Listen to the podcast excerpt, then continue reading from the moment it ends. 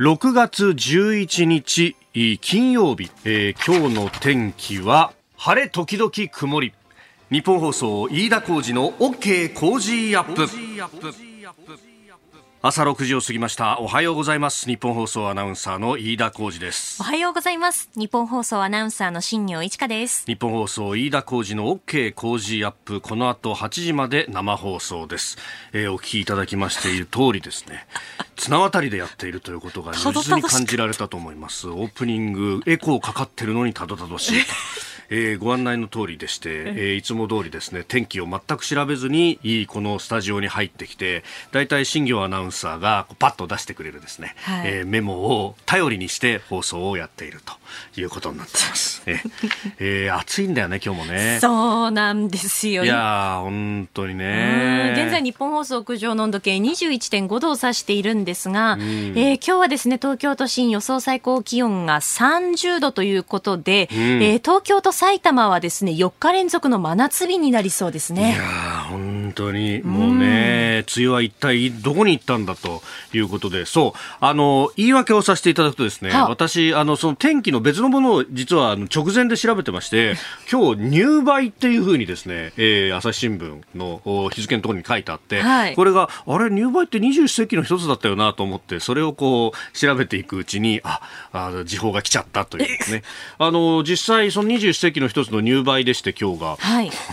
本当だったら雨がしとしと降るような天気なのに全くねそんなことなくとこれいつになったら梅雨入りするんだろうね。そうなんですよね。今ですね週間予報を見てみますと、えー、この週末は日差しがあるお天気なんですが14日月曜日から、えー、まあ傘マークがこう突き出していて曇りだったりとかちょっとこうどんよりとしたお天気が続く見込みになってるんですよね。であの日本気象協会の方にちょっと確認したところ、まあ、その梅雨入りってその気象庁が発表することなので、あの断定はできないんですけれど、可能性として来週梅雨入りすることはありそうですというふうにおっしゃってましたね。なるほどね。えー、まあそうだよね。自分たちで決められるもんでもないし、まさにお天気次第だし、はい。ええー、まあしかし、あのー、我々々いい加減なもんだなと思うのはですね、あのー、梅雨入りしなきゃしないでいつ梅雨入りするんだって言ってこう、なんかブツブツ文句言うわけですけれども、はい、したらしたで今度蒸し暑いなって言って文句言うし、で、また晴れたら晴れたでですね、なんだ梅雨入りしたのになんか晴れててこれじゃ嘘じゃねえかみたいなことでまた文句を言うというですね、まあまあ結局なんだかんだで文句ばっかり言う生き物なんだなっていうことは思いつつ、まあいろんなところでですね、えー、そういうことをこう感じることがあって、はい、ね、あの、ここのところはワクチンの接種がだいぶこうね、進んできた自治体もすごく工夫をしながらこうやっていると。うん、まあね、あの、もちろん自治体によってその、あの、進みの早い遅いっていうのはあるんですけれども、ただもう、あの、ありとあらゆる手段を講じして、えー、何としてもワクチンを打つんだというところでですね、えー、自衛隊の大規模接種センターがあり、うん、そして、で、えー、職域接種ももうね、えー、来週、再来週21日からいろんなところで始まるぞと、えー、大学だとか、ね、えー、ある企業だとか、はい、えー、いろんなところで、えすでに申請が出てきているなんていう話がね、えー、出てきております。まあ、それこそ慶応大学とか、ね、えー、も含めて、え、えー、何ですか？あ企業や大学など合わせておよそ685万人分の申請があったってすごいね。ね、こんな話が出てくるとまたですね、あのー、企業や大学生や、あの、大きいところにいる人たちだけで不公平じゃないか、みたいなことがまかり通って、あ、やっぱり文句言うよね、と思ったんですが、まあ、そういう人たちのツイッターをひっくり返してみると、4月あたりに何て言ってたかというと、ワクチンは来てるのに打つ人が足らないっていうのはどういうことだっていうですね、えー、いうことを言っていると、はい、で、もっともっとひっくり返してみると、そもそもワクチンが日本にはないっていうのはどういうことだみたいなことを言っていて、で、さらにもうちょっとひっくり返すと、お1年ぐらいで作ったワクチンを知見もなく日本に入れるのはどういうことだっていうふうに言っているというですね、おお、2点、3点、4点してんな。まあ、人間ってのは因果なもんでそういう生き物なのかもしれないですけれども、ね、えー、少し冷静になって、えー、考えてみなきゃと、はい、えまさに我が身を振り返る思いのする、えー、お前はまずちゃんと天気調べろっていうところがね、まずあるわけなんですけれども。はい、はい。ここが気になるのコーナーです。スタジオ長官各紙が入ってまいりました。えー、今日もね、まあコロナについてというのもありますが、えー、一方で朝日新聞一面トップ経産省海外株主へ括弧書きで圧力というですね、え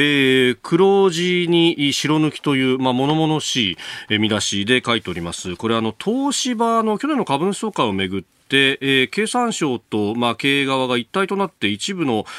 海外株主に不当な圧力をかけていたとする、えー、外部調査の報告書が出てきたということで、まあ、それが一面トップとなっております。まあ、これ後ほど、あのー、今日のね、えー、コメンテーターの金原さんとも掘り下げていこうと思いますが、えーまあ、あの、去年7月の総会で、いわゆるその、アクティビストと呼ばれる物言う株主たちと、まあ、経営陣が、えー、対立をしていたというところでという話なんですが、まあ、ただ、あの、当局、まあ、経産省であるとかは、いや、そんな事実ないんですけどねっていうふうにコメントは出しているので、まあ、そのあたりと、まあ、それから、まあ、東芝は、様々な、機微に関するような、えー、技術というのを持っている、まあ、原子力だったりとか、あるいは防衛装備品とかね、えー、レーダーとかその辺はかなりの技術があって、ってと、まあ、その辺は、ね、自衛隊の関係者なんかに聞くと結構こう注視してるんだというような話を聞いたりなんかもしますが、まあ、その辺との兼ね合いというのがどうなるのかというようなあたりもね後ほどまた聞いていきたいと思っております。えー、それから、まあ、今もこう出続けている緊急事態宣言についてなんですがうん20日あたりで解除になるんじゃないかというのが、えー、毎日と産経一面トップです。毎日新聞、えー、宣言解除まん延防止へ東京大阪21日に移行。えー、産経新聞緊急事態20日で解除降参、えー、10の都道府県まん延防止移行もと。いうふうになっております。まあそこでこうお酒をどう取り扱うかとかね、その辺も含めて出てきているところであります。で、まあそんな中なんですけれども、あのネット上とかでですね、まあ、いろんな記事が出てきてますけれども、このところ、あの骨太の方針の原案が出てきて、まあ、その中に、えー PB、えー、プライマリーバランスという、まあ、財政の一つの指標でありますが、えー、これ、まあ、あのー、今までのね、国債費、まあ、いわゆるその、今までの、まあ、政府債務の利払いであったりとか、というような費用を除いて、えー、基礎的財政収支というふうに言いますが、入ってきたお金で、それ、とりあえずその、国が必要として出す部分のお金っていうのを賄えるようにするというのをプライマリーバランスというふうに呼ぶと。で、えー、2025年までの黒字化を一応目標としているということなんですが、まあ、あの、ご案内の通り、このコロナ禍で、えー、各国財政出動をする、した上で、えー、経済を支えないと、もう、あの、企業がバタバタと、まあ、特に飲食などを中心に、えー、潰れていってしまうんではないかということがあって、まあ、各国財政出動していると、まあ、日本もその規模で言うと、まあ、GDP との対比で、えー、かなりやっている方ではあるんですけれども、まあ、この25年目標をどうするんだという話で、一応その堅持するというような、まあ、それが乗るという方針にはなっているようですが、一方で今年中に、えー、見直すんだというような、あ付帯の文言が乗るんではないかと言われております。で、そこでですね、昨日の夕方ぐらいに各社報じてますけど、ましたけれども、えー、財政の見通しなどを推計する独立機関を国会に設置することを目指して超党派の衆参の、えー、両院議員による勉強会が昨日発足したとうんいうことであります。政府の財政運営に対する国会の監視機能を強化する狙いがあるということで議員立法も視野に入れて、えー、早期の実現に取り組む方針であるということであります。まああのこれそのものがですねそのじゃああの今後財政がどっち向きに行くのか、緊縮に回るのか、あるいはもうちょっとこう、付加していく形になるのかっていうのは、まあ、あの、このね、議連の目指すところというか、まあ、これは冷静に、数字だけを見て、今どういう状況で、まあ、今後どういう推計が出るかっていうのを、えー、出してくるということなんで、まあ、それ、えー、そのものというのは、えー、まあ、あの、正しいというかですね、え、冷静な数字が出てきて、それをもとに議論すればいいんじゃないかということは思う一方で、まあ、あの、このタイミングで出てきて、で、それがその、コロナの後ね、え、これだけ財政出したんだから後で増税しなきゃみたいな議論と何かタイミングをいつにして出てくるというのは少しその、あの、おやおやっていうところは感じざるを得ない部分があって、まあ、なんと言ってもですね、ここで何度も申し上げてますけれども、えー、2018年の10月ですでに景気、日本の経済は、えー、ピークを打って、そこから徐々に徐々にではありますが、えー、調整の局面に入ってきていた。そこで2019年10月に消費税の増税があって、え、経済が落ち込んだ上で、2020年の2月3月あたりから新型コロナの蔓延で、えー、経済がストップしているということがあるんで、えー、何度も申し上げますが、これコロナを乗り越えましたって言ってですね、まあそれは華々しいしめでたい出来事ではあるんですけれども、あの、こと経済の面で言えば、コロナを乗り越えたっていうのは、それはあの消費増税後にまで戻っただけの話であって、えー、今後、人々が安心に暮らせるっていうところまで持っていくためにはもう2段階ぐらいステップを踏まなきゃいけないっていうのが諸外国の経済とは違うところなんだっていうのは、えー、きちんと認識しておかないと。そしてまあコロナでもこれ明らかになりましたけれどもそういう経済的な苦境の面で、えー矢面に立たされるっていうのは、やっぱりこう、元々の基盤が弱いというような人、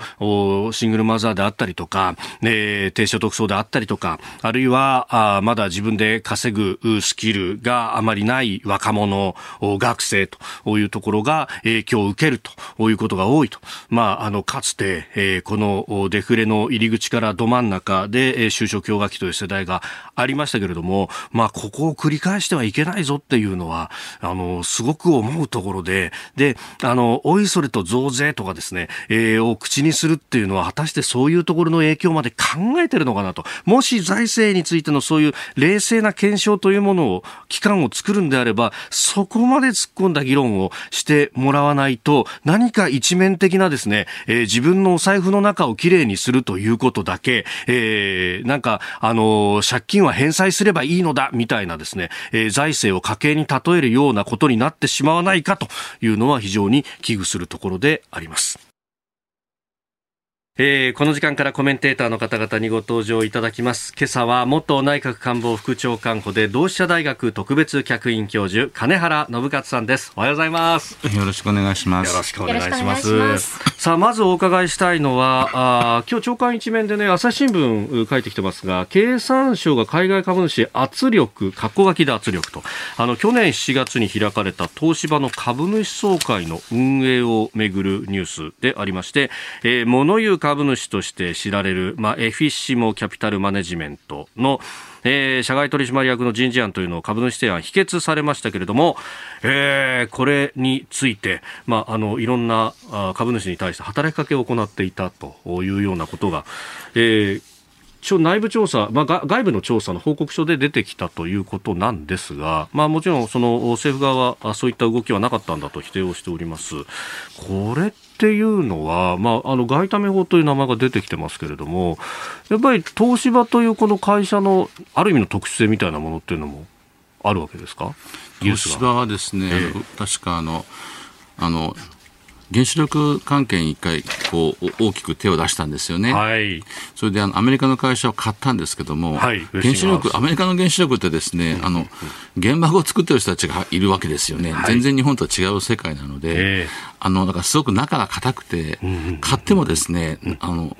なかなかその手が出せないんですよね。ああ、機密の壁もあったりとか。で、でその人たちすごく中でこうしっかり固まってる人たちなので、あとまあ、原発事故もあったりしてですね、はい、うまくいかなくなったんだと思いますけどね。で、それをどうするかって話なんだと思いますけども、多分あの、原子力のその大きな塊を持っているので、東芝は今、はい、あれはあのいろんな人に勝手にいじられると、困るし、まあ、ばばばらして売られたりするともっと困るしね、そこはあの見てるとこ見てると思いますけどね、まあ、中はちょっと東芝さん、経営がね、はい、この株主の関係で厳しくなってるから、まあ、その辺の話で、絡んで批判されているってことがあるのかもしれませんけどね、だから東芝自体はちょっと原子力持ってるっていうのは、ちゃんと見ないといけないと思いますよ、私は。うん。まあ、そこのこう技術の面であったりとかをこう、まあ、ある意味どう守っていくかっていうのは、これはその経済安全保障という別の側面も当然ながら出てくるということになるわけですね。外為法の一番のまあ眼目はあの、はいこういう原子力とか核兵器につながるような技術が、例えば北朝鮮流れるとかね、それは絶対ダメだっていうのが、まあ、あの、眼目の法律ですからね。はい、だから、あの、経済安全保障の観点から見てると思いますけどね、もちろん。これ、東芝というと、まあ、かつてその経済安全保障の面で、まだ旧ソ連があった時代ですけれども、東芝国務事件って、これは東芝機械の方ですけれども、ね、ありましたよね。やっぱその辺もこう絡んで、そのやっぱ技術面についてこう何かこれを出しちゃいけないとかっていうのは、東芝の経営サイドにもやっぱりそういう意識ってのはあったんですかね？東芝はあの機械事件以降はすごく気を使ってると思いますけどね、あれはあの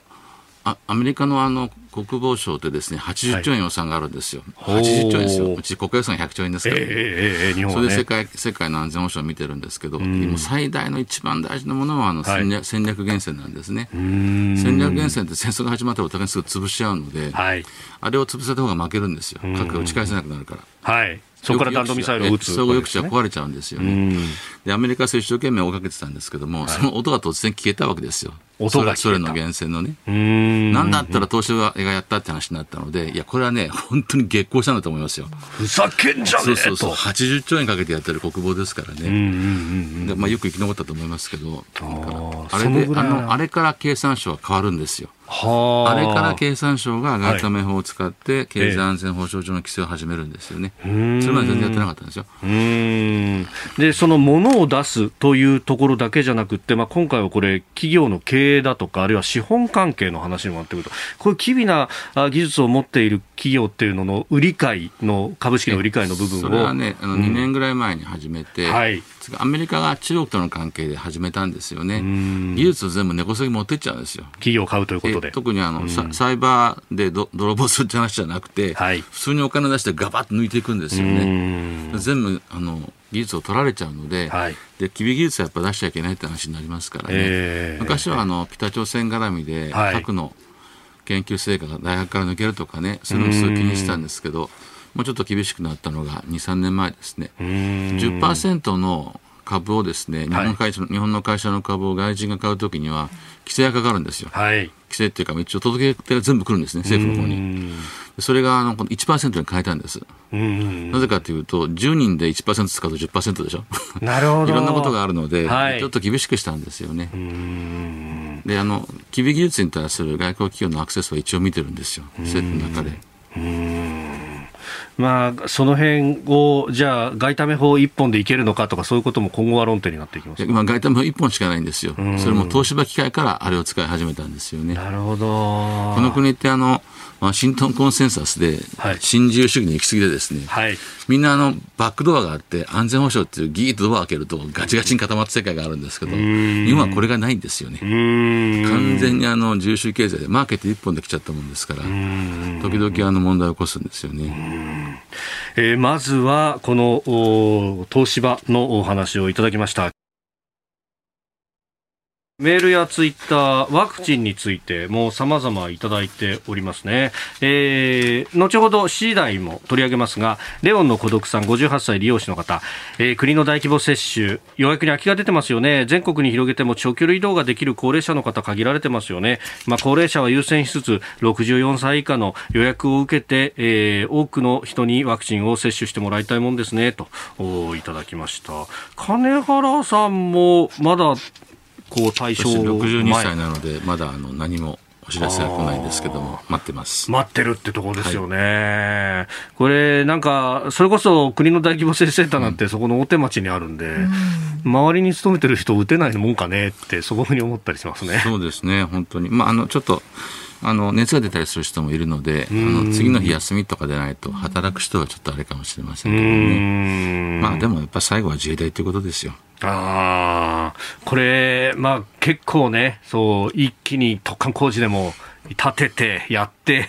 で、あの、スキームを全部なんとか、あ調達してっていうのを、やっぱこの辺は自己完結できる組織ってのは頼りになりますそうですね、あのこういう危機管理ってあの政策のあの決定と違うので、考えちゃいけないんですよね。考えちゃいけない。あある作戦をどんと遂行するだけなので、こういうの慣れてる組織はやっぱ自衛隊ですから、こういうこういうことやるときはどんと動く人たちなんですけども、まあ、あの地震とかですね、それからあの台風洪水は日本はすっごい強いんですよ、慣れてるから、みんなが。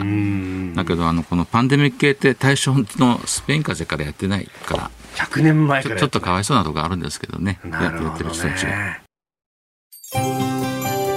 ここでポッドキャスト YouTube でお聞きのあなたにお知らせです。ニッポン放送飯田浩二の OK Cozy up。週末増刊号を毎週土曜日の午後に配信しています。1週間のニュースの振り返りそしてこれからのニュースの予定さらにトレーダーで株ブロガーのひなさんが今週の株式市場のまとめと来週の見通しについて解説もお届けしています。後半には Cozy Up コメンテーターがゲストと対談するコーナー。ジャーナリストの佐々木俊尚さんと麗澤大学准教授で歴史学者のジェイソン・モーガンさん登場です。世界における現在のアメリカの立ち位置そしてアメリカ国内の問題をテーマにお送りします。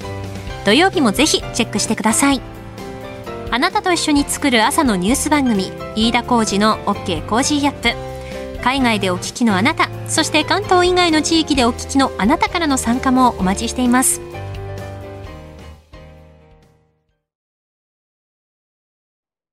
では7時台最初のニュースはこちらです。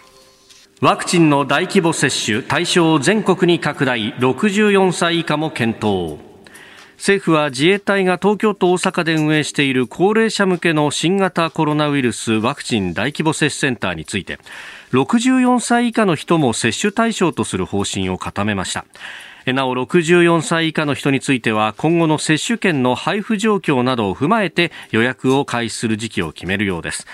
また防衛省は東京と大阪の両会場で設定している地域の制限を撤廃し全国の65歳以上の高齢者を対象として予約受付を開始したと発表しております。インターネットでの予約専用サイトに加え明日午前7時からは電話による予約も受け付けるとのことです。えー、ということで先にこの電話番号をお伝えしておきましょう。メモのご用意よろしいでしょうか。まず東京会場ですが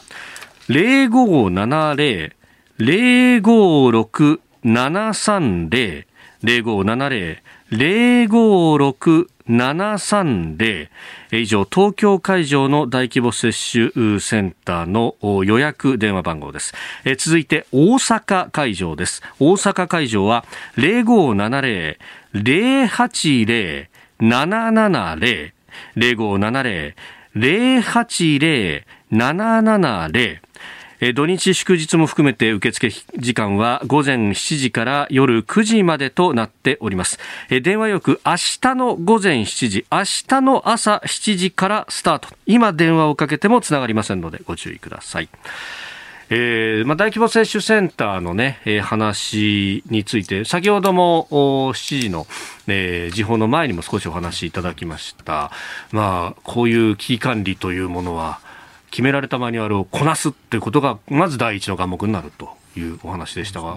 これやっぱりその感染症対策っていうのは、まあ、その部分がだいぶ久しぶりだったっていうのが大きいですか？100年ぶりなんですよね、SARS の時に作った、民主党政権の時に作った法律はあるんですけども、はい、その時に政府の中に仕組みを作ってあるんですけど、新型ウイルス対策室っていうのがあって、はい、そこと危機管理チームが一気に動くことになってるんですけれども、えー、頭の中にあるのはやっぱ SARS なんですよ。で今回みたいなどんとした本当のパンデミックっていうのは100年ぶりなので、はい、ちょっとあの、ね、日頃の練習ってわけにいかないんですよね。この規模の練習はしてないんですよ。ちょっとちっこいやつはやってたんですけど、はい、外国からのどんどん日本人を返すっていうのは頭の中に詰まったんですね。だから武漢からいっぺん返しましたでしょ。そうですね。あそこまでは綺麗だったんですよ。あその後どんと広がっちゃってですね。日本国内でこれは来たなみたいな感じで。でそうするとあの日頃動かしてない筋肉って動かないんですよね。で厚労省はですね、旧内務省の一部なので、はい、本当はあの骨のある国士みたいな人がたくさんいるところなんですけども、だけどあの保健所とかね、はい、民間のお医者さんを使って大規模にあの、動員かけるっていうのはややったことがないんですよね。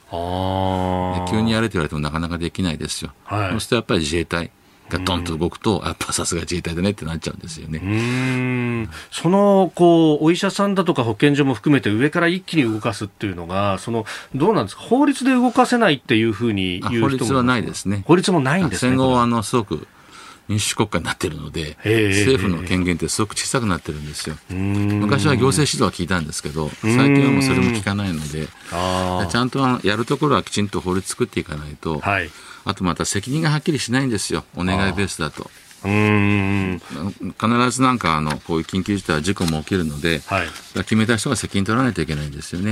だから権限はっきりさせて、はい、でその人は決めたら、まあ、ガーッと強権的にもやるん。ですけど、責任はその決めた人が取るということを決めておいた方がいいと思いますよ結局、緊急事態と言いながら、これ、要請ベースだと、やっぱりこう最後の責任の所在が、要請しただけなん。でみたいになっちゃうと。それがね、よくないと思いますよ。決める人が決めないと。うん。まあ、今まで従ってきたのはある意味日本人の良さの部分もあるかもしれないですがそのなんかこう真ん中が空になってしまう無責任体制みたいなものそうですね。やっぱあの本当に厳しいことをやるときには誰かきちんと責任取って決めないといけないと思いますよ。厳しいことやらないと収まらない話ってあるんですよ。みんながハッピーってあんまないので、はい、誰誰かがねやっぱり今だって飲食業の方は辛みに遭ってるわけでしょ。かといって開けちゃうと広がっちゃって高齢者危なくなるし、ワクチンになって、まあ、すごく早く作ってやると副作用が出ますからね、はい、副作用で、まあ、危ない目に遭う人もいるけども、やらないと今度かかって死ぬ人もいっぱい出てくるわけですね、誰かが決めないといけないんですよ。でその決める仕組みを作っておかないと、はい、みんなでお願いお願いってやってると、えー、誰が決めてるんだってなっちゃってですね。そこっていうのはやっぱり主権の束を背負った政治家ってこと政治家だと思いますよ。国民からだって権力預かってるわけだから。そのための権力ですからね。うんえー、まずは大規模接種、そして、まあ、このウイルスに対してのあり方というところもお話しいただきました。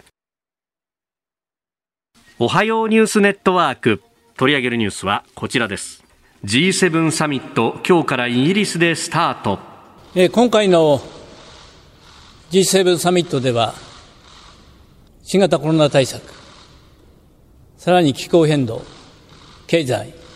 地域情勢、こうした重要な課題について、普遍的価値を共有する G7 のリーダーと率直な議論をして、その中で日本の立場を説明をして、サミットの議論に、まあ、貢献したい。えー、お聞きいただきましたのは出発に先立ち記者団の質問に答える菅総理大臣でありました。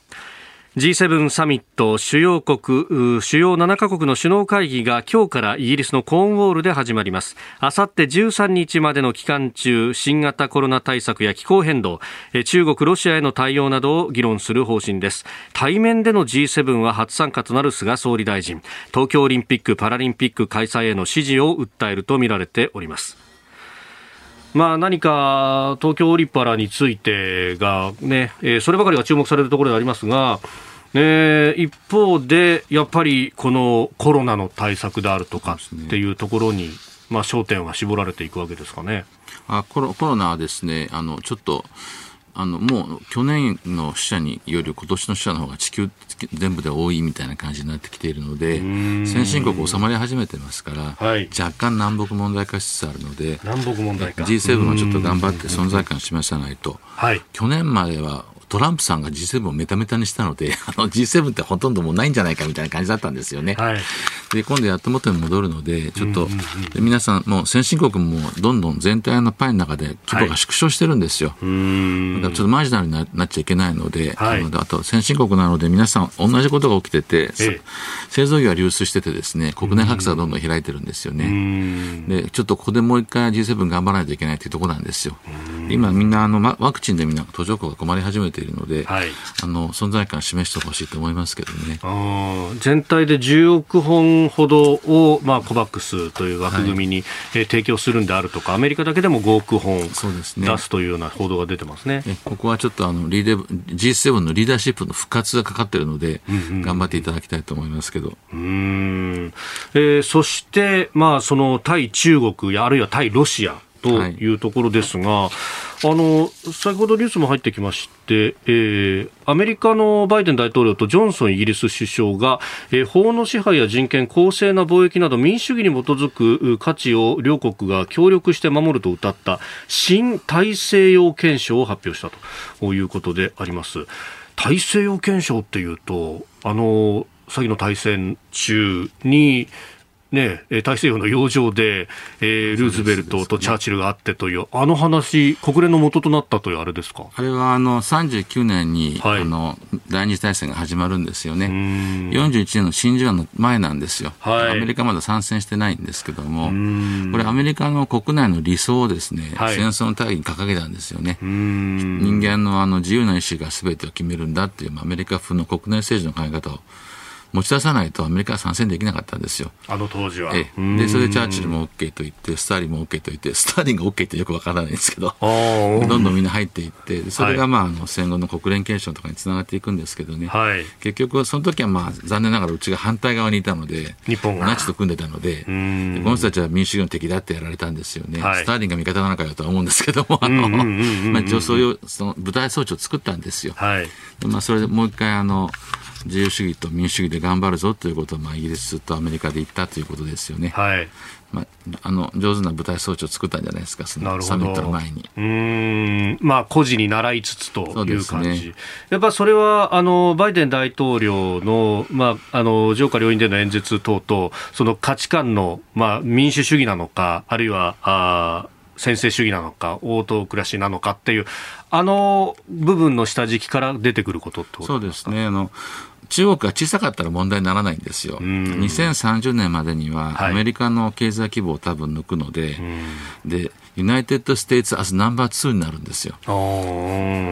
で、その中国が、あの、はい、一緒にだってあのソ連に対峙して冷戦を終わらせた勝ち組なんですよ、中国って冷戦の。はい、それがなぜかあのソ連の頭にも入りつつあって、共産主義で頑張るぞって言い始めてるので、ちょっと、はい、ちょっとどうするんだって話ですよね。でロシアはあの、はい、冷戦が終わってあの仲良くなれると思ったんですけれども、うんうん、NATO 拡大でカチンときてですね、はい、まあ、中国といやいやくっついちゃってるんですよね。あこれいやいや仲がいいわけではないんですけれども、あのなんか多分家庭内離婚みたいになってるんですけど、どどっちもアメリカ嫌いなので、はい、くっついてるって感じなんですよね。でどっちも割とまだ民主主義にはちょっと遠いので、はい、あのここでやられちゃいけないよなということだと思いますね。でアメリカも相対的には縮んでますから、はい、で G7 相対的に縮んできてるので、これからアジアはどんどん上がってきますから、はい、アジアをどっちが取るんだとかですね、そういう頭になってるんだと思いますね。アメリカって歴史が全くない国なので、はい、こう自由主義とか民主主義っていう価値観をあのアイデンティティにしてる人たちなんですよ。ちょっと私たちよりも原理主義ですから、それが強くで、それが強く出るときっていうのはアメリカが頑張るときですよね。うん。そっか、あれだけ移民がたくさん入ってきてっていうような国だと。歴史とか共通のバックグラウンドゼロですから、メイフラワー号で来た人なんてほんの一握りですからね、はい、移民船か奴隷船で来て来てるので。で、その人たちがあのああいうあのアイデンティティを作ったっていうのはすごいことだと思いますよ。ソ連とかソ連人ってできなかったんですよね。ユーゴスラビア人もできなかったでしょ。アメリカの人工的な国家を作って成功したんですよ。はい、アメリカとかインドネシアとか、あの、新しい国のアイデンティティを作るのに成功した人たちなんですよね。インドネシアもそうなんですね。インドネシアも、あれ日本が独立軍を作って頑張ってもらったんですけども、はいえー、バラバラですよ。国の数って言葉の数とか山ほどあるし、あの人、まあ、初めのスカルノさんが偉くて、はい、イスラム教とか言わなかったんですよね。寛容な国を作るんだってから言ったんですよ。なるほど、バリにはバリ仏教があったりとかも、宗教も全然違う、ね、それがあの新しいアイデンティティになって成功したんですけども、結局、あの個人主義とか自由主義とか、神様を大事にしようとか、人の意見を押し付けないとかいうところが勝ってるんですよね。で共産主義は逆なので,、はい、でここの人たちが本当に強くなったら困るよねってアメリカも言い始めてるわけですよね。それはバイデンが言ってるのはそういうことですね。あで先ほどその東アジアをアジアをじゃあどっちが取るのかって話がありましたが、ね、まあ、そう考えるとイギリスがそのクイーンエリザベスを派遣してきたりだとか空母と、えー、そういうこうコミットを強めているっていうのも一連の流れの中にあるわけですね。アジアがですね今人口は当然6割ぐらいあるんですけど人が多いですからアジアは。はいでももう30 2030年にはあの世界の GNP の6割ぐらいがもうアジアにあると言われてるんですよね。アジアが一番大きなパイになるんですよ。だけどあのみんなあの植民地支配されて人種差別されて頭にきて、はい、で独立した後はしばらく独裁をやってたので90年代ぐらいなんですよねあのみんなが民主化してくるのが。新しい人たちで、まだまだ民主化してない国もたくさんあるし、はい、でここをどうするんだっていうのがまあ最大の関心事になるんですよね。このやっぱあのイギリス人とかアメリカとかのこう世界帝国だったので頭が回るんですよ。はい。うん。でも日本はそこに一番近いところにある G7 諸国。だから最近あの日本がとても大事にされてるんですよね。一番初めにホワイトハウスに来てくれとか、はい、あの日本のあの存在感というのがほっといても大きくなってるんですよ。逆に言うと責任も大きくなってるので、はい、ちゃんとしたリーダーシップが取れますか？という感じになってるんだと思いますね、今ね。そうすると、この G7 においても、この日本の発言、菅さんがどう言うかっていうのは？みんなもう、もう、一生懸命聞いてると思いますよ。ああんたのところの話だよねってみんなが振るわけですよね。うんうんうんうん、それはねっていう話になるので。ああんまりこの地理的な状況とか詳しくない人たちが菅さんに聞いてくるってことアジアのことってあんまりヨーロッパの人知らないですからね。なるほど。アメリカ両方見てますけども、ヨーロッパとアジアと。やっぱりみんな極東というイメージ、ファーイーストなんですか？で、ファーイーストってカチンときますよね。私たちは別にファーイーストじゃないんですけど、うん、西太平洋なんですけどね、ヨーロッパ人から見るとファーイーストなんですけどね。ちょっとでも事情よく分かってもらわないといけないんですよ。ソ連ってあの、でかいので、はい、あの、アメリカ2個分の広さですから、はい、私たちもお尻見てたんですけど、中国はあの、アジアにこう、とぐろを巻いてる竜なので、ヨーロッパ人見えないんですよね。お金はすごい儲かるので、はい、あの中国いいよねって感じだったわけですよ。えー、最近やっとちょっとおかしいんじゃないかって、まあ、思い始めたぐらいのところなんですよね。うんそこをきちっと説明し、それだけじゃなくて、じゃあ、これ、日本としてはこうすべきだっていうような提案までやらなきゃいけないそうなんですよ。だからあの、まあ一言で言うと、私たちが戦後作ってきた社会って、別に大正デモクラシーとかね、明治の時も同じことを言ってたわけですけど、市民平等をやって、それであの、幸せな社会を作るぞということですよね、ちょっと戦争中というようなことがありましたけど、でそそれをもう一回あの、ちょっと独裁とか、勘弁してくださいと。このメッセージはすごい強いんですよ。みんなやっぱ日本と同じなんだなと思うんですよね。ああ、それが自由で開かれたインド太平洋と。そうやって日本と一緒にやろうかって話になっていくんですよね。うん、なるほど。菅さんがどういうそそれをきちっと説明できるかどうか。いや、おやりになると思いますよ。なるほど。えー、サミットについて掘り下げてお話しいただきました日本総動機の方この後も金原さんにお付き合いいただきます以上おはようニュースネットワークでした続いて教えてニュースキーワードです。国民投票法改正案。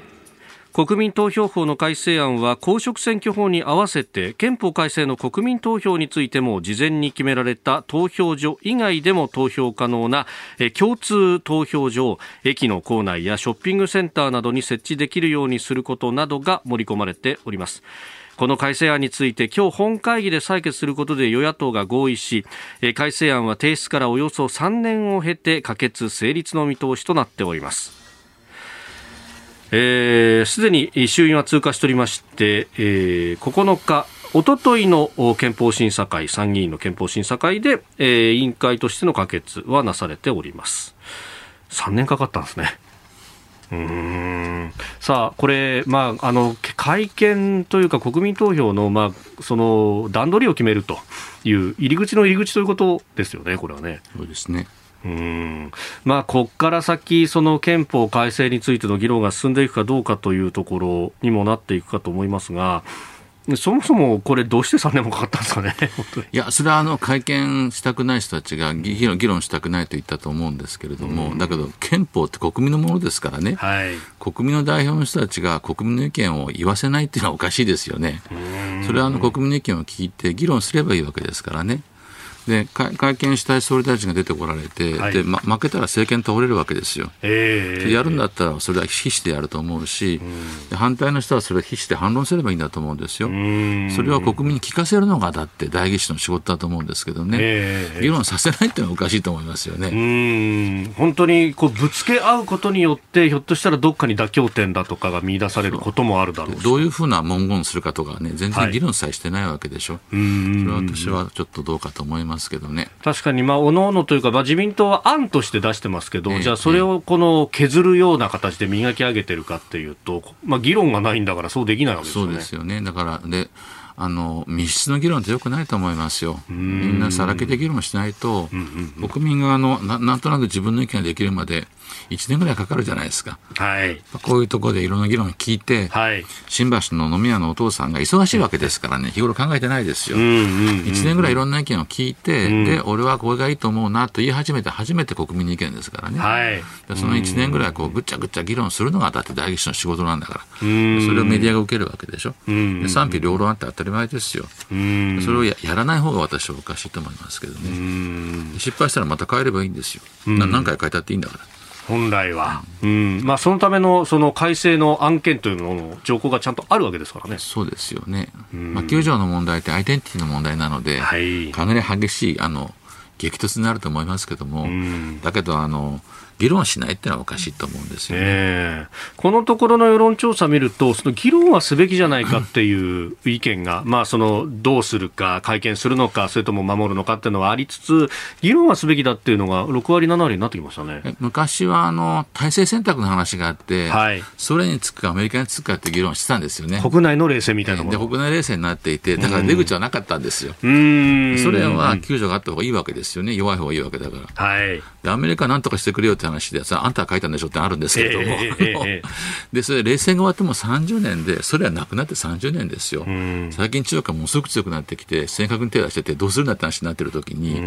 まあ、もう一回議論をちゃんとしなきゃだめなんじゃないの？ということだと思うんですけどね。9条1項っていうのはあの戦争禁止なので、はい、国連憲章と一緒ですから、これは削っちゃいけない理想の条項だと思うんですけども2項は敗戦国条項ですからね。負けた日本は裸にするって書いてあるわけですから、はい、ドイツと日本がやられたんですよ。で砂川判決最高裁の判決があって最低限やっていいよって言われたから今持ってるんですけれどももう整理していい時期に来てると思いますよ。はい。えー、続いての時間はここだけニューススクープアップです。この時間最後のニュースをスクープアップ。日本の安全保障戦略を考えるえー、初代国家安全保障局長の八千翔太郎さんの懐刀として創設時から国家安全保障局次長も務められたのが今朝のコメンテーター金原信勝さんです、えー、このほどですね日本経済新聞出版から、えー、安全保障戦略という本を出されております。えー、まあ、この本などを下敷きにしつつ、日本どう守るというあたりも考えていきたいと思います。この帯に書いてあります。歴史的背景経済安全保障領土問題大事な安倍政権で整備された安全保障政策体制に基づいて日本の安全保障について包括的に解説する生きたテキストと。いうことで。これあのただその安全保障各論だけじゃなくてそのベースとなるこのアジア地域あるいは日本歴史の部分も俯瞰してというところも書かれていらっしゃいますがこれってその大学での講義をまとめたものでもあるんですそうですねあの去年の同志社大学の講義録なんですよ。はい、はいちょうど10、えー、16か、30コマあるので、はい。大体、一つ一つ一章二コマぐらいやるとちょうどいいんですよね。うん。で、まあ、あの、安全保障組織論ということで、まあ、今官邸どう回っているかというあたりの話から始まり、だからこれ、まさにその安全保障会議、安全保障局も含めて、これを作る過程に金原さんいらっしゃったわけですよ、ね、ちょうどあの官邸がこんなに強くなったのって最近のことなんですよね。たまたまあの安倍総理長くやられたので、はい、7, 7年間置いてもらいましたから、だからちょっとちょっと誰かが説明しないと、今官邸どうやって動いてるのってみんなよくわからないと思うんですよ。私はあの外務省にずっといたので、はい、まあ、外交バカなんですよね。あそうそうそれであの日本政府ってバカでかいので、はい、行って全体が動くのが分かるのにやっぱり2、3年かかるんですよ。で7年置いてもらったので、はい、安全保障だけですけれども、防衛省さんとか警察とかいろいろ付き合ってですね、全体見るともっと違う絵が見えるなと思って、まあ、それはあのちゃんと残して、まあ、みんなにあの読んでもらったらいいなと思って書いたんですけどね。よくその官邸のこう力がとか独裁だとかっていうことを、ね、安倍政権、特に後期に批判されましたけれども、そもそも論として、このその大きな場がでかいとおっしゃいました、えー、14万人でしたっけ、60万人64万なんですよね、日本政府、大企業なんですよ。うん、こんな簡単に動かないですよ、64万人って。これ、総理の鶴の一声ってどのぐらい聞くもんなんですか？そんな。あ、総理の鶴の一声は、役に呼びつけてガツンと怒るって話じゃないんですよ。総理はリーダーなので、はい、国会予算委員会とかテレビでわーわーおっしゃるわけですよね。はい、総理に会える役人ってね、それは何十人もいないんですよ。それで会ったこともない人ばっかなわけですよ。どこで聞くかというと、新聞とかテレビで総理のおっしゃってることを聞いて、あ、はい、この政権こっち向いてるんだとみんな思って動いてるわけですよね。国民とのやり取りなんですよ、総理の仕事は。メッセージが強い人だと、だんだん政府全体動き始めるんですそっちの方向に向かって。はい。それは私、正しいことだと思いますよ。昔の総理大臣って、はい、まあ早い話はちょっとちょっと言葉悪いけど、あの、お飾りだったんですよね。昔、それこそ。権力は自民党の幹事長のところにあって、はい、政策は役員お任せだったんですよ。本当に強そうって何が出るんですけど、はい、それはあの中曽根さんとか橋本さんとか小渕さんとか、小泉さんとか、はい、強さガンガン出るんですけれども、うん、でもそれ以外の総理大臣って1年か2年で辞めちゃうし、えー、役人からすると1年で辞められる総理ってなんかそういえばいらっしゃいましたねぐらいになっちゃうんですよね。ああ、1年間じゃあちょっとこう首すめすくめてれば変わるよな、うん、だってあのその時は総理になられた時は普通の普通のおじさんですからね。すざまじい勢いで批判されるので総理大臣っていうのは、はい、そこでわーわー言い返して俺はこれやるんだっていう人が、うんうんうん、まあ一皮向けて二皮向けて大総理になっていくんですよ。1年、2年かかるんですよね。1年目は人が前の人が作った予算執行してるんですよ。自分の政策じゃないんですよ。2年目から自分の政策打っていけるので、はい、総理大臣だと一発 500, 億500億円ぐらいの予算あの予算で政策が打てるんですよ。10本打ったら5000億でしょ。20本だったら1兆でしょ、うん、そ世の中様変わりするんですよ、1兆円、1兆円ばーって流せば、民間企業って1兆円稼いで100億利潤ですからね、確かにそうです、ね、ものすごいお金がやっぱ使えるので、うん、やりたいこと早く決めて、バンバン打っていかないといけないんです、それ大臣は。で、2年目で自分の予算を作って執行して、3年目から成果が出てくるんですよ。はい、あやっぱ大丈夫とかもっとやろうってなるわけですよね。うん、その頃は国民の支持が集まってくるので、まあ、3年はやらないと総理じゃないですよね、それはね。なるほど、それが1年でコロコロコロコロ変わるようだったっていうのは、ほとんど政治のリーダーシップみたいなのは空白のまま無理ですよ。だって社長が毎年変わる会社と一緒ですよ、大企業の。それは無理ですよね。まあ部下たちは社長の言うことを聞いていたら自分の身が危ないというふうに思っちゃいますよね。そうだってね、1年で変わっちゃったら、社長変わったらお前さ、ずいぶんいい目みたいなみたいな話になって 次の社長の時に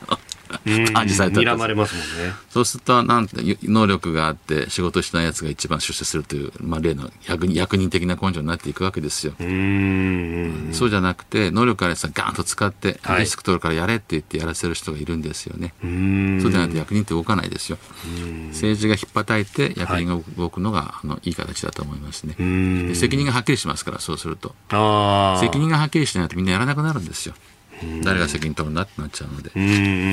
私は今の形っていうのはいいと思いますよ。皆さん、あの、官邸が強くなりすぎたとおっしゃるけども、はい、官邸が強くないと誰が決めてるかわからないんですよ。誰かが決めてるんです、どっかで。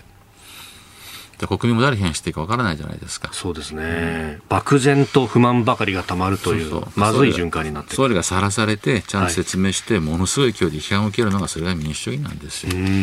そこで倒れちゃいけないんです、総理大臣っていうのは。3年4年やらないと。そこでも踏ん張らないと。そこがね、楽しいという、こう、ファイターみたいな人でないと、それは総理大臣は務まらないですよね。ほう。じゃあ、第一の資質は打たれ強さみたいなことになってますか、批判と中傷の滝壺にいる感じですよ、総理大臣。それがね、楽しいっていうね、こわーって言い返せる人にないと無理ですね。無理だな。いやいや、でもそれはあの、キャーキャー言えばいいってもんじゃなくて、はい、ちゃんとこう、芯があって、骨がある人は国民に伝わるんですよ。雄弁でなくても。この人、うん、この人やるって。それが大事なんです。それが持ってる人と持ってない人がやっぱりいるので資質の問題としてですね持ってる人は大総理になりますよ、皆さん。ん横で見ていてすごいなと思います、ね、なるほど。金田さん、外交をずっとやってこられました。やっぱりそういうこう芯みたいなものっていうのは、たとえ通訳を介したりなんかしてても、海外のその指導者に対しても伝わるもんあ伝わりますよ、それは。うんそれは伝わるんですよね。あのでもえっていう感じのこともよくありますよ。小渕さんって冷めたピザとか言われて悪口がクリントン大好きだったんです小渕さんが人間的にも。へえ。クリントンさん、葬式に来ましたよ、わざわざね、東京まで。ああ。まあ、伝わるものはあるんですよ。うんそれっていうのはそのこう目先のこう政策だとかっていうよりはもうマクロの世界観とかそういうようなことなんですか？いやそれも、まあ、ビジョンも必要だしあと人間として信頼できるかとかね、うん、あ嘘言わないかとか嘘言わないかとかあこいつはなんかやりたいことがあるやつだとかそれが自分と同じもんだなとかそういうの響き合うですよね。安倍総理はあの、はいアボットさんとか、あからあとメイさん、メイさんとか、イギリス名なんかすごく仲良かったですよ。なんかこう響きものがあるんですよね。似た似た似た感じがあって。それはあの役人の世界の振り付けとは全く関係ない世界がありますよ。首脳同士の。でこの安全保障戦略、本当にまあ俯瞰でさまざま、その格論も書かれてるんですが、私、これはと思ったのが、第7項に自由主義的国際秩序と自由主義民主主義という項があって、このあの自由主義だとか民主主義だとか法の支配だとかってなんかこうヨーロッパやアメリカからいただいたものっていうようなこうイメージが漠然とあったりしたんですが、うん、そうじゃないっていうのが書かれてるのがすごくそうですか。いやそれう嬉しいですけどそう言っていただけると、えー、自由って明治から使ってる言葉なので、はい、こなれてないんですよ日本語でまだ。うんうんうんで同じものはでもあったんですよ私たち。もっともっと前から。ずっと前から、えー、要するにみんな幸せになろうと思って生まれてくるし、はい、政府は道具だし、えー、政府はあんまり国民いじめちゃいけないし、あんたたちは弱いものを守るために政府作ってるんでしょって、まあ、こういうのってアジア人みんな持ってるんですよね。孟子とか悪い王様殺してもいいとかですね、はい、あの民を持って尊しとなすとかですね、はい、同じもの持ってるんですよ、私たちは。私たちそれをね、王道政治とか、違う名前で呼んでたんですよ。あ自由民主主義ではないけども、概念としては同じだ。が一番大事なんだろうとか、悪い王様を殺してもいいとか、その孟子が2300年前から言ってるわけですよね。まあ、仁徳天皇の神のかまどとかも同じですね。同じですよ。あと、うん、あの聖武天皇が広めた、はい、あの五国人の根高根高教明教明教というのが一番大事なお経なんですけども、はい、悪い悪い王様は仏様は罰当たると書いてるわけですよね。同じものみんな持ってるんですよ。なるほど。それを民意というか、あるいはこう、転移というか。あとそれまあ自由、下から読見るとですね、いじめるなというんで自由っていうわけですよ。上から見ると王様ちゃんとしろって議論になるんですよね。まあ、選挙とか制度はヨーロッパから入ってきたんですけど、これ確かにそのから偉かったと思うんですけども、考え方の根幹と同じなんですよ。ああ、そんな人間変わるもんじゃない。白人のキリスト教の思想じゃないんですよ。私たちの方が古いんですよ。こういうことを言い出したのは。だって2000年以上前からあるわけですもんね。ヨーロッパ人がこういうこと言い出すのって江戸時代ですからね。啓蒙思想っていうやつですから、はい、流行り始めるのが。でも私たちそんなずっと読んでるわけです、そういうの。聖徳聖徳太子の頃から。全然記憶する必要なくて、はい、本当に普遍的な価値観で、それはアジアの王道政治とか、仏教とか儒教とか全然同じもんだと。堂々と胸を張って言えばいいんだと思うんですよ。じゃあ自由で開かれたインド太平洋というのはある意味こう戻っていくというか原点に帰っていく私たちも同じことを言ってたんだって言えばいいんですよ。選挙とか議会とかね、はい、仕組みはあのヨーロッパから確かにもらったんですけどね。だと物の考え方は同じで、実はアジアの方が古いんだぐらいのことを言ったら言ったらいいんだと思いますよ。胸を張って。そうそう。で、私たちも150年やってるので、なんとなくみんなこれでいいと思ってるんですけれども、はいえーえー、アジアの国ってあの80年代の後半ぐらいから民主化し始めてて、まだ民主化しきったような国もいっぱいあるので、はい、だからまあ、ちょうど明治の時みたいに悩んでるんですよ。ヨーロッパ人みたいにして、本当に自分たちは伝統を捨て捨てることにならないのかとか、悩んでるので、心配ないと同じだからということは日本人が言えばいいんだと思いますよ。150年やってみたけど同じだったって言えばいいんですよ。えー、日本経済新聞出版から出ております。安全保障戦略、えー、こちらあのぜひお読みいただければなんか足元を見直しそしてこれからっていうのが分かってくる本になっているんじゃないかと思います、えー、今日は日本の安全保障戦略を考える、まあ、その根っこの部分というお話をいただきました、えー、以上ここだけニューススクープアップでした。ただいまより偽内閣総理大臣の記者会見を行います。はじめに偽総理から発言がございます。それではよろしくお願いします。先ほど、ラジオお調べ週間対策本部を開催し、東京、神奈川、千葉、埼玉、1都3県について、6月中旬のこの時期、ラジオ、特に日本放送、重点的に朝6時から8時の2時間、聴取していただきたいと決定をいたしました。もちろんこの1都3県の地域以外でもポッドキャスト YouTube などで聴取者が増加傾向にある地域もございます。しかしながらこの時期は特に大事な期間と位置づけまして皆様の重ねてのご協力をよろしくお願いいたします。私からは以上です。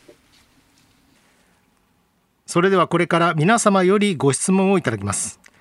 指名を受けられました方は近くのスタンドマイクにお進みいただきまして所属とお名前を明らかにしていただいた上でご質問をお願いします。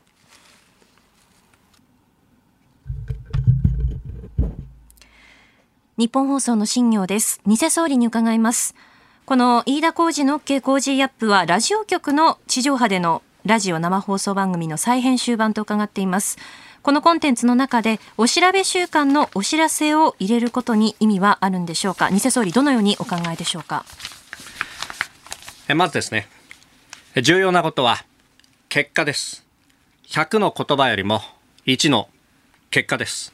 この時期は特に民意が問われる1週間でございます。お調べの結果で番組の継続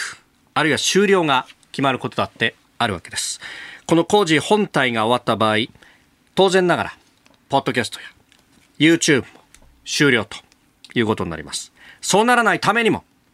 この番組を守り抜く、皆さんの負託が重要となってまいります。ラジオの地上波でお聞きではなく、ポッドキャスト、YouTube などでお聞きの皆さんの中で、もし、何らかの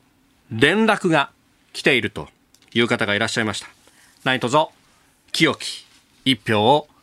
よろしくお願い申し上げます。続いてそちらの白いシャツの方。放送の中では本物の安倍晋三前総理大臣が毎日出演。えそしてさらにはプレゼントとして自衛隊のカレーやおまんじゅうも当たるということですがこれは特定の番組リスナーへの利益誘導には当たらないんでしょうか？お答えください。それはですね、様々な放送局、あるいは番組があるからこそ、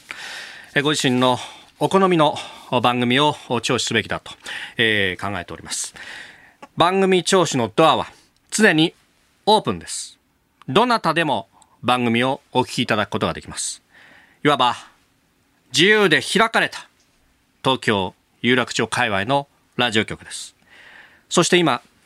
ご指摘ありました、え自衛隊のカレーやまんじゅう、まあ、正しくはですね、激カレーと激まんじゅうでありますが、えこれらを食べるということも、今、目下、大規模接種センターなどで、今まさに、今、ご尽力されている彼ら、彼女らに対して、ささやかな応援となります。まさに、ジューシーであるということです。そして最後に、え大事なことなので、もう一度繰り返します。日本放送で朝6時から8時に放送している飯田浩二の OK 工事アップ。この番組を聞いたと皆さん声を上げてください。by my 工事アップ。日本放送は買いです。工事アップは買いです。この機会に関東1都3県にお住まいのお知り合いにぜひこの番組を進めてみてください。今日はどうも。ありがとうございました。それでは以上をもちまして本日の記者会見を終了させていただきます。ご協力ありがとうございました。